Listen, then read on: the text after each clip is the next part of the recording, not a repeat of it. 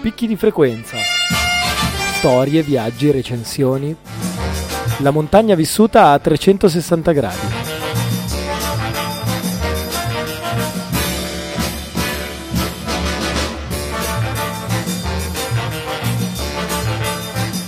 La puntata numero 97 di Picchi di Frequenza ci accompagna anzitutto nel dedalo delle miniere dei Piani Resinelli visitate la scorsa settimana, poi in compagnia di eh, Giuseppe Vaghi per un'introduzione al suo testo sulla storia del club alpino operaio di Como, ma non soltanto, perché ci stiamo avvicinando appunto alla puntata numero 100.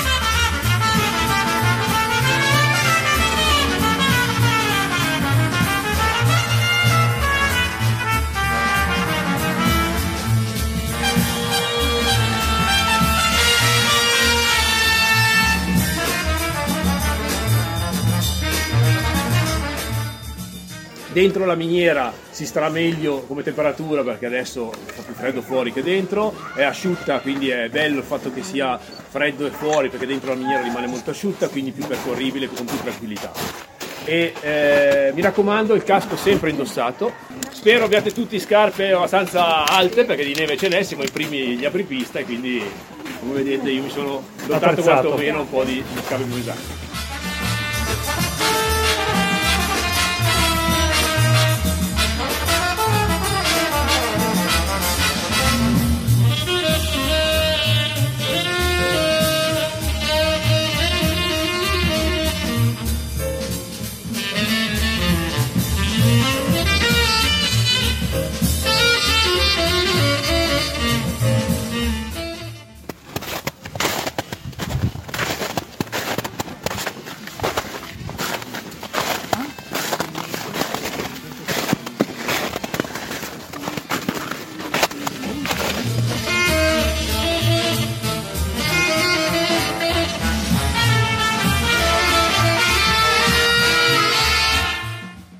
Anni fa, lavoravano sdraiati, seguivano, se c'era un po' di minerale in superficie, seguivano quello e seguivano solo il minerale, se finiva smettevano, se si allargava si allargava, si stringeva si stringeva, come la prima parte della nostra miniera.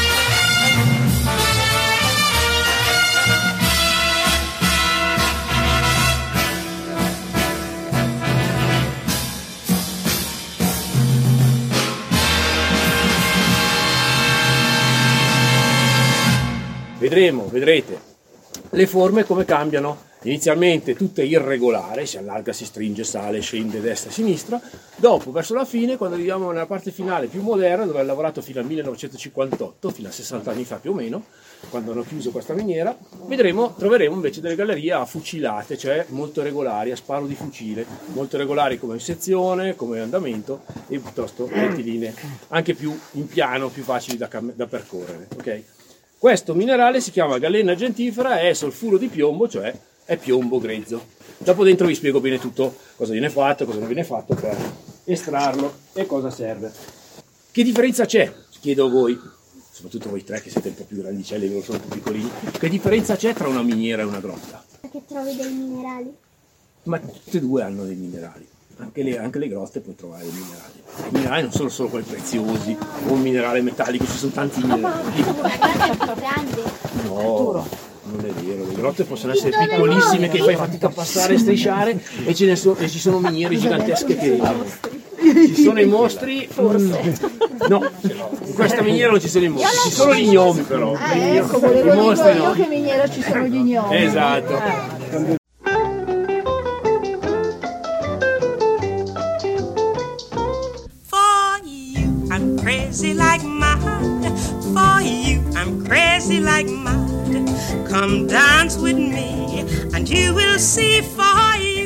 Come vi dicevo fuori, se osservate un pochino la situazione, vedete qua un vuoto molto ampio, una bella sala, poi la si appiattisce inclinato, poi sale, poi scende, poi vedrete ha tutte queste forme irregolari, perché il lavoro era eseguito a vista, cioè appunto seguivano solo la presenza del minerale. Se non c'era minerale, gli attrezzi erano talmente poveri, eh, morbidi, addirittura non era acciaio temperato come si utilizza oggi, che continuare a colpire su questo tipo di roccia, che è un calcare metallifero, è molto molto dura, molto particolare. Dovessimo provare oggi, salvo che ci sia tra di voi qualche maestro scalpellino, altrimenti con mazza, mazzate, mazze, mazzette, picconi, 9 volte su 10 vi ritorna indietro, dovete stare attento perché te lo respinge proprio di secco. Il minatore più vecchio si faceva sempre accompagnare da un minatore più giovane che aveva più o meno 15 anni, 15-20 anni, perché dai 10 ai 15 anni i bambini entravano a prendere il minerale, portavano fuori, andavano avanti e indietro a portare fuori il minerale, e invece dai 15 anni erano già minatori e iniziavano già, erano già fisicamente belli forti, robusti e iniziavano già a fare il lavoro del minatore. Però dovevano imparare, imparare a, co- a guardare la roccia, capire dove si colpisce per riuscire a romperla, capire se il minerale che c'era era un minerale che po- poteva andare avanti e quindi continuare ancora in quella direzione, oppure smettere, insomma, e capire capire anche i crolli, perché come ho detto prima può crollare, quindi capivano che cosa? Se era necessario mettere dei tronchi di legno o dei tronchi fatti più, diciamo così, più tronchi insieme per creare delle strutture particolari per tenere ferma la calotta. For you, I'm crazy like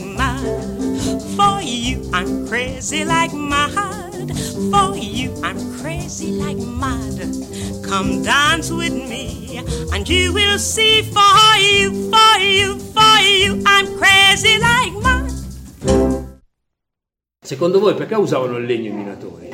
Cosa facevano? Tagliavano le piante, il tronco, la parte più grossa, la usavano per fare puntelli e invece i rametti, tutti i rami, li facevano essiccare, quando erano secchi li mettevano davanti alla roccia che dovevano spaccare per togliere il minerale, accendevano un fuoco, continuavano a soffiare con delle cose apposta per accendere, per fare la fiamma molto forte, quando la roccia era caldissima prendevano un secchio di acqua ghiacciata, perché lavoravano nell'inverno, quindi il ghiaccio, la neve c'era. Secchi di acqua ghiacciata, la roccia caldissima con l'acqua freddissima si spacca un po' e quindi riuscivano a spaccarla un pochino meglio. Il metodo di cottura delle rocce è un metodo molto antico. Ok? E invece con i tronchi toglievano tutta la corteccia, vedete che non hanno più la corteccia i tronchi, la toglievano perché la corteccia è come una spugna che tiene l'acqua, tiene l'umidità e quindi i funghi, le muffe continuano a crescere. E poi se c'è sopra la corteccia io non riesco a vedere il tronco. E il tronco vedo che cosa? Queste crepine, queste spaccature sono piccoline, non è un problema. Se queste diventano più larghe, se inizia a gonfiarsi, vuol dire che si è mosso qualcosa. Se si gonfia veloce, via, corrono via e quindi si mettono a riparo, poi vengono a vedere e controllare cosa è successo. Se invece questo, queste spaccature sono lente, mettono un altro puntello, poi un altro, insomma, mettono in sicurezza. Quindi il legno avvisava i minatori che stava per crollare o che c'era un possibile crollo.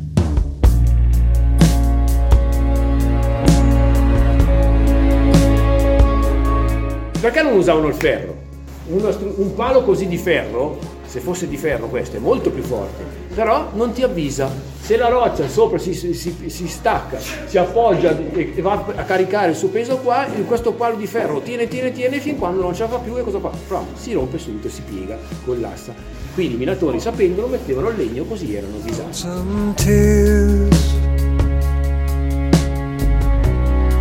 I can't cry them anymore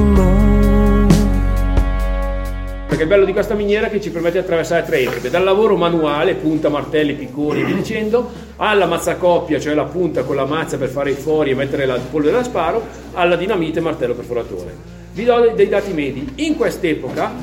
innanzitutto i minatori vi ho detto erano due, uno giovane e uno più anziano, vivevano dentro la miniera, stavano dentro tutto l'inverno, d'estate, da primavera all'autunno avevano attività agricola, erano quasi tutti allevatori, coltivatori e uscivano a lavorare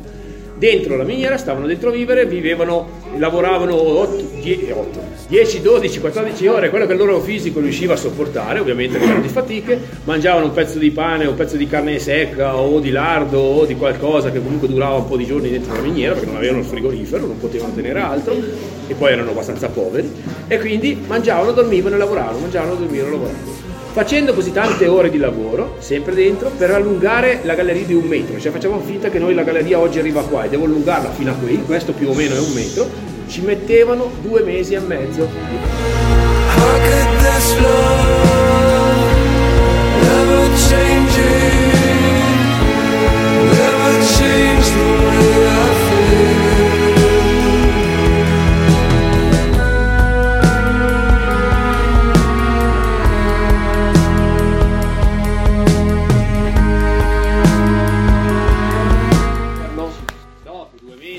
mezzo circa, aveva fatto più o meno un metro di avanzamento, aveva trovato circa 40 kg di minerale, lo caricava sulle spalle nel gerlo, scendeva tutta la vallata, arrivava giù la orca dove trovava quella ruota lì al mulino per capirci. Quel complesso lì si chiama laveria,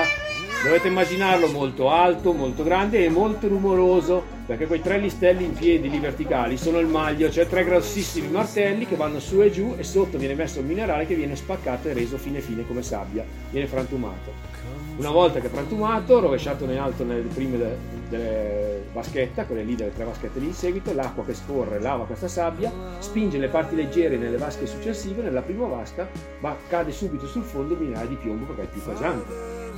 poi da lì veniva tolto, lasciato un po' solo asciugare, poi messo sopra questo vicino a me, questo qua, che è il forno di fusione, come fare la pizza, sotto il fuoco e la brace e sopra, o il barbecue che sia, sotto fuoco e brace e sopra questo piano un pochino inclinato con sopra questa sabbia di questo minerale. Raggiunti 370-380 gradi circa, la galena diventa fluida, si separa lo zolfo contenuto perché è un solfuro, poi viene preso un'altra volta, cotto con il carbone, così si lega al carbonio, da lì otteniamo il piombo puro faccio un po' veloce perché vedo che sennò iniziano a essere un po' agitati i bambini. Allora, da 40 kg di galena, tenete presente che la resa è mediamente il 2,5%, cioè un chilo di piombo. Cioè a dire, più o meno, è buttato là, circa un pezzo così di piombo, perché la boccia del lancio del peso sono 3 kg, questo qua è circa un chilo. Ok?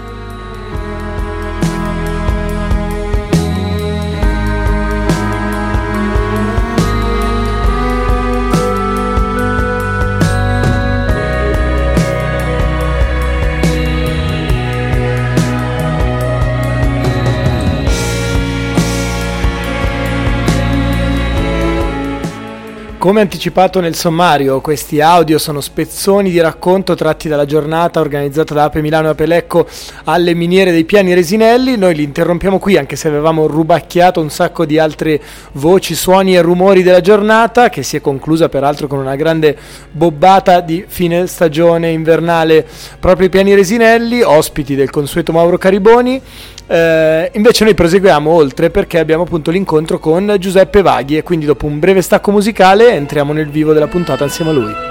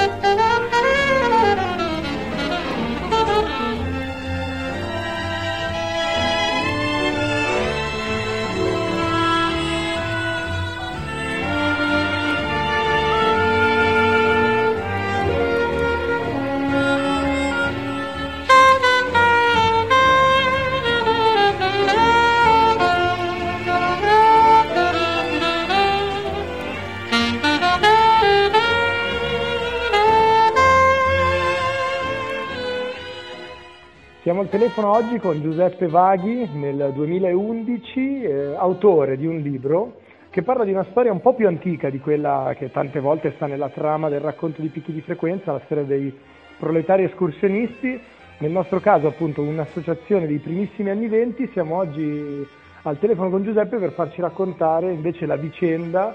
eh, forse della più antica eh, organizzazione sportiva, parliamo evidentemente sempre di sport di montagna, di matrice operaia, proletaria. Ecco, quindi chiedo a Giuseppe di introdurci un pochino il testo perché il CAO, il Club Alpino Operaio di Como, perché nel 1885. Sì, eh, un saluto a tutti gli ascoltatori intanto. Io eh, mi sono occupato di questa associazione, mi sono laureato in storia nel 2006 alla Statale di Milano e ho fatto una tesi sull'alpinismo unitario e l'alpinismo popolare nel corso di questa ricerca eh, ho fatto emergere qualche elemento riguardo un'associazione locale, io vivo a Como, eh, il Club Alpino Operaio di Como, che è un'associazione al momento ancora in vita con circa 500 soci, che svolge attività di escursionismo, di sci eh, e anche di attività culturali diciamo, legate agli interessi dei soci. E nel corso appunto di questa ricerca l'elemento di interesse che era nato intorno a questa associazione era dato dal fatto che questa associazione è nata nel 1885 col nome Club, eh, quindi un'epoca dove praticamente l'alpinismo era svolto esclusivamente da, eh, dalle classi sociali agiate, quindi nobili, borghesi e clericali, trovare appunto un gruppo di operai, tra virgolette, poi magari chiariremo perché, tra virgolette, che eh, si mettono in associazione per costituire appunto con un'associazione di, di alpinisti, di, di escursionisti, eh, è stato diciamo, questo l'elemento eh, di partenza. E eh, questa associazione è stata un'associazione che poi eh, nel corso del tempo è stata capace di plasmarsi eh, a seconda di quelle che erano anche le esigenze politiche del momento, tant'è che nel, 25, nel 1925, quando eh, il regime che si stava appunto consolidando in Italia eh, decise di chiudere tutte quelle associazioni che non fossero in qualche modo prone al regime stesso, eh, ecco, abbiamo rilevato che questa associazione invece che si è mantenuta ben viva e vegeta, anzi nel periodo fascista addirittura eh, è riuscita anche ad aumentare considerevolmente il numero dei propri iscritti e negli anni 30 addirittura viene eh, in qualche modo integrata nelle strutture del club alpino italiano, anche perché nel frattempo il regime fascista aveva modificato un po' l'anima giuridica del club alpino italiano, cercando di eh, dare al club alpino italiano una, eh, un'anima di eh, associazione di massa. Eh, e il club operaio, il club alpino operaio di Como entra nel, nelle strutture del CAI con una sottosezione che si occupa di eh, fare ad esempio dei corsi di alpinismo qui a Como e eh, nel corso di questi anni notiamo, rileviamo che eh, due famosi, due personaggi che diventeranno poi famosi eh, successivamente, eh, cioè parlo di Giuseppe Valsecchi e di Mario Molteni, due giovani scalatori che entreranno a far parte della storia dell'alpinismo grazie alla salita che eh, condurranno con eh, Riccardo Cassina alla parete nord-est del Badile. Ora è noto che questi due alpinisti comaschi, a differenza dei tre lecchesi che portarono a termine la, la salita, eh, morirono nella, nel corso della discesa e mh, sono ricordati anche sulla cima del Badile attraverso una, una stele che è stata posta appunto dal club alpino operario. Gli elementi di interesse storico sono questi, soprattutto su questa, su questa associazione. Ripeto, eh, l'elemento determinante che ha scatenato un po' la mia curiosità è stata quella di capire perché un'associazione nasce in quell'epoca. Consideriamo che il Club Alpino Italiano eh, sorge, come noto, nel 1863. La, la, la, sezione locale del Club Alpino Italiano a Como sorge più o meno dieci anni dopo, nel 74, 1874, e dieci anni dopo, undici anni dopo, nel 1885 nasce questa associazione. Ecco la, diciamo che la, la chiave di volta di, questo, eh, di, questo, eh, di questa eh, richiesta di, diciamo, di, di, di, delucidazione, di informazione su questa associazione è data dal fatto che questi operai in realtà non erano gli, degli operai che eh, come li intendiamo al giorno d'oggi, cioè dei salariati dipendenti di qualcuno, eccetera. Erano degli operai che eh, non in senso marziano del termine, perché possedevano eh, diciamo, lo strumento di lavoro erano soprattutto dei soggetti che lavoravano la seta, quindi dei tessitori della seta, e, che lavoravano però alle dipendenze in un certo senso di un fabbricatore il quale gli consegnava il filato e costoro, eh, e costoro eh, consegnavano poi una tela tessuta. Ecco, la maggior parte degli iscritti al CAO erano soggetti appartenenti a questa categoria sociale, che era una categoria sociale molto diffusa in Como, soprattutto nel quartiere di San Rocco, che è un quartiere eh, adesso decentrato rispetto al centro, allora eh, ancora di più. Quindi diciamo una sorta di artigiani sostanzialmente che lavoravano su commissione. Sì, bravo Alberto, hai colto proprio nel segno eh, degli artigiani, noi li definiremo al giorno d'oggi, e anche dal punto di vista politico, eh, come è noto, eh, erano, queste associazioni erano un po' legate a, alle mutuo soccorso, la mutuo soccorso lo dice uno dei principali soggetti che si pone a capo della, del CAO, che è anche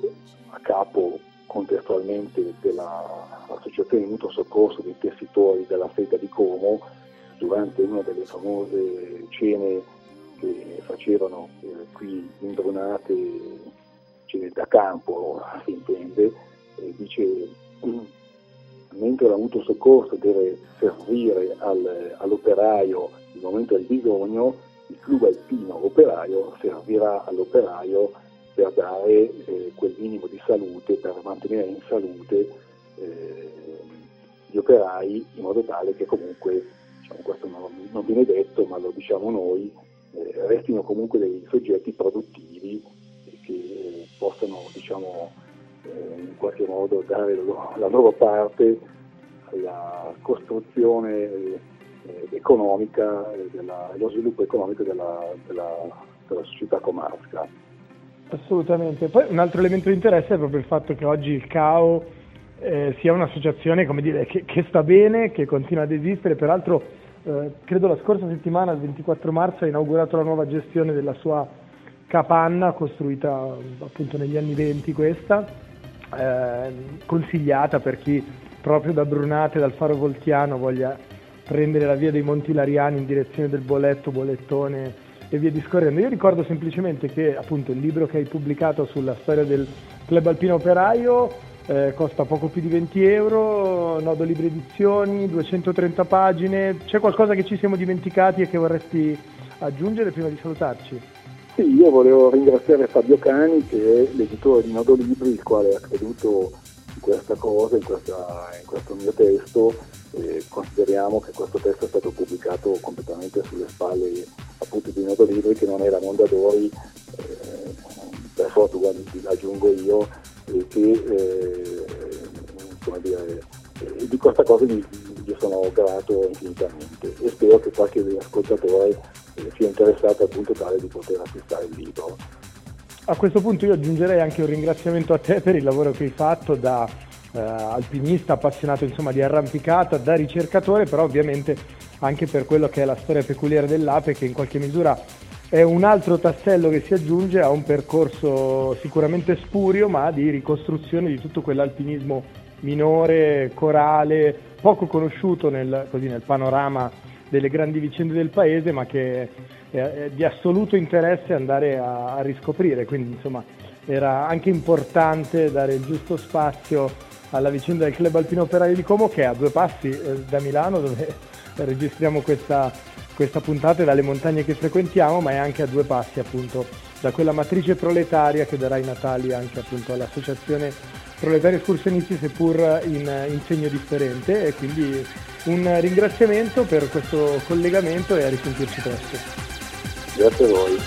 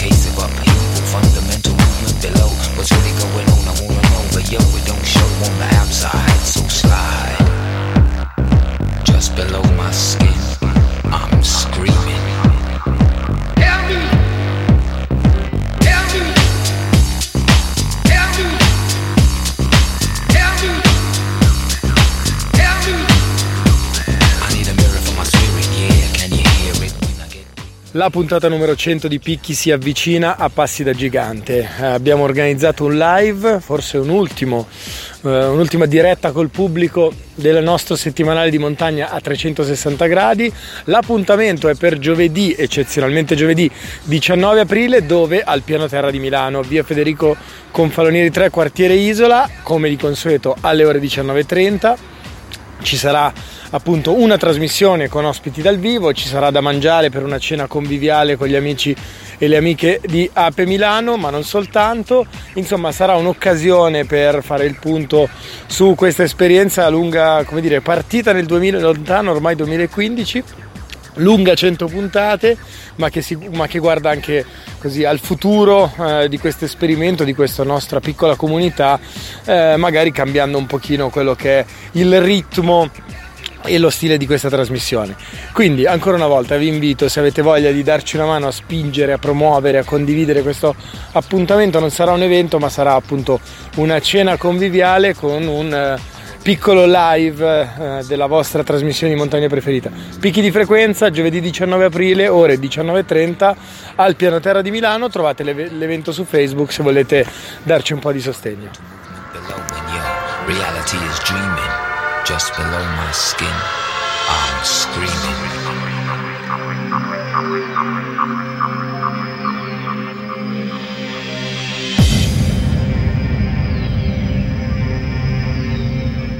Anche questa puntata ed era la numero 97 in compagnia di picchi di frequenza volge al termine. Come di consueto vi ringrazio per essere state e stati in nostra compagnia. Eh, vi invito a dare uno sguardo alle nostre oltre 90 puntate di archivio, anzitutto all'indirizzo